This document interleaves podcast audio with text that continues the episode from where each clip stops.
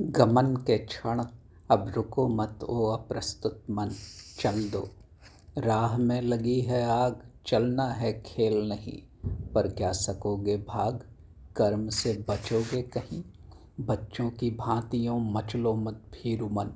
चल दो कि आ पहुँचा है चलने का क्षण? चल दो। क्षुद्र जी की यह कमज़ोरी कुचल दो।